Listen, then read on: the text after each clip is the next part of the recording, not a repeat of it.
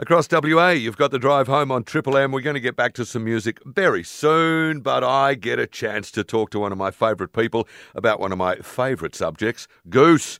Bruce Hatfield, let's talk movies. G'day, Goose. How was your week?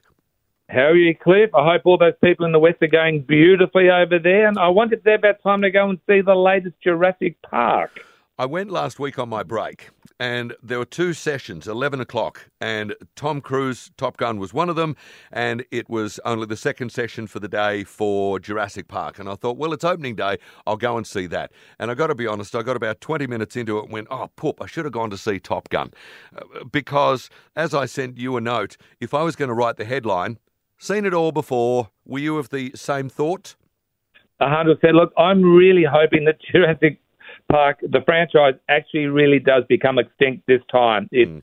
It's been 30 years in the making, and it really is. It's just more of the same. And, and as we touched on before, it's nothing that hasn't been done before 30, 40, 50, 60 years ago. Mm, yeah, 60 years ago. There was a film called Jason and the Argonauts, and there was uh, two dinosaurs fighting in that. Ray Harryhausen was the guy who did the special effect for it, and that was stop motion photography. This this is all uh, computer generated, and yeah, it looks good, but there've been dinosaurs fighting in the other films too. And I was just sitting there going, okay, same themes, you know, man playing God with science, don't mess around with nature, that sort of thing. And this is is this the fourth film? I think it is, isn't it?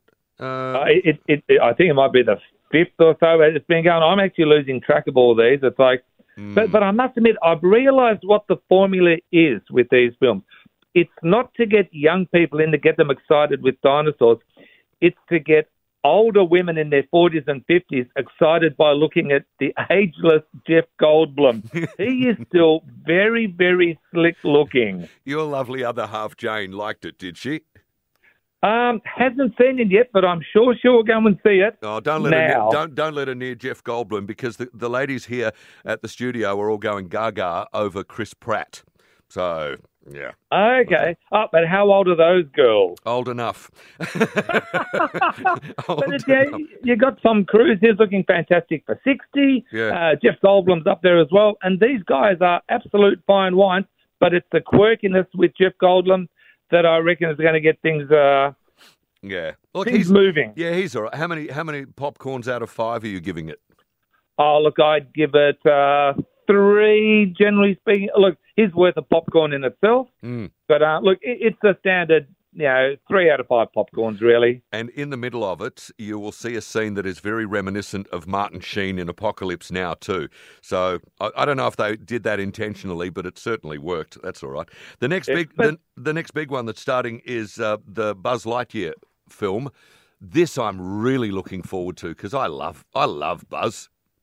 Yep, same thing. Very, very excited. Big fan of Toy Story. It's funny. I was speaking to a couple of clients, and they've got kids that are, you know, 12 and 13, and they sort of they. It's not holding much appeal. Oh. But I've got another client whose kids are 20, and they can't wait to go because they grew up on Buzz and and. Uh, Woody. There's a snake in my boot, Woody, and it, this looks really, really good. You got Chris Evans, and I think Chris Evans does a great job uh, filling Tim Allen's shoes. I think mm. he does a great job. And apparently, it's been banned in the United Arab Emirates because I think, I, I, well, I think there's a couple of blokes kiss or some such thing, and evidently that's going to stop the world spinning. God is more worried about that than curing childhood cancer, evidently. But um, yeah, well, been... I guess Aussie rules will never make it with the amount of bum touching after every goal. That sport will never make it over there. well, Qatar has got the World Cup coming, so they can deal with it when they can.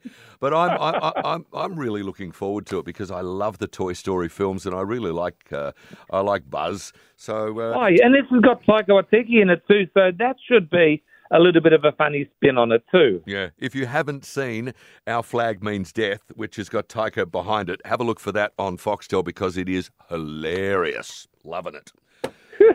Right. He's, he's so good. He's very refreshing, which is great. In a in an era of films that are more of the same, he just puts a nice little dash of light on it. Yes, indeed. Lots of good stuff around. Check it out at the movies, and we will check in with you again next week, my friends.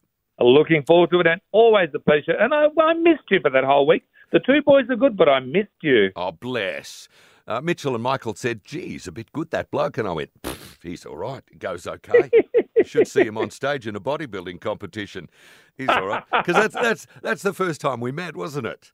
Correct. There was uh, some years ago now Yeah. over here. Yeah, I put Bruce on stage for a competition. He blew everyone away. So there you go. Oh, too kind, too kind. Righto, take care. And Bruce is back with us talking movies again next week on Triple M.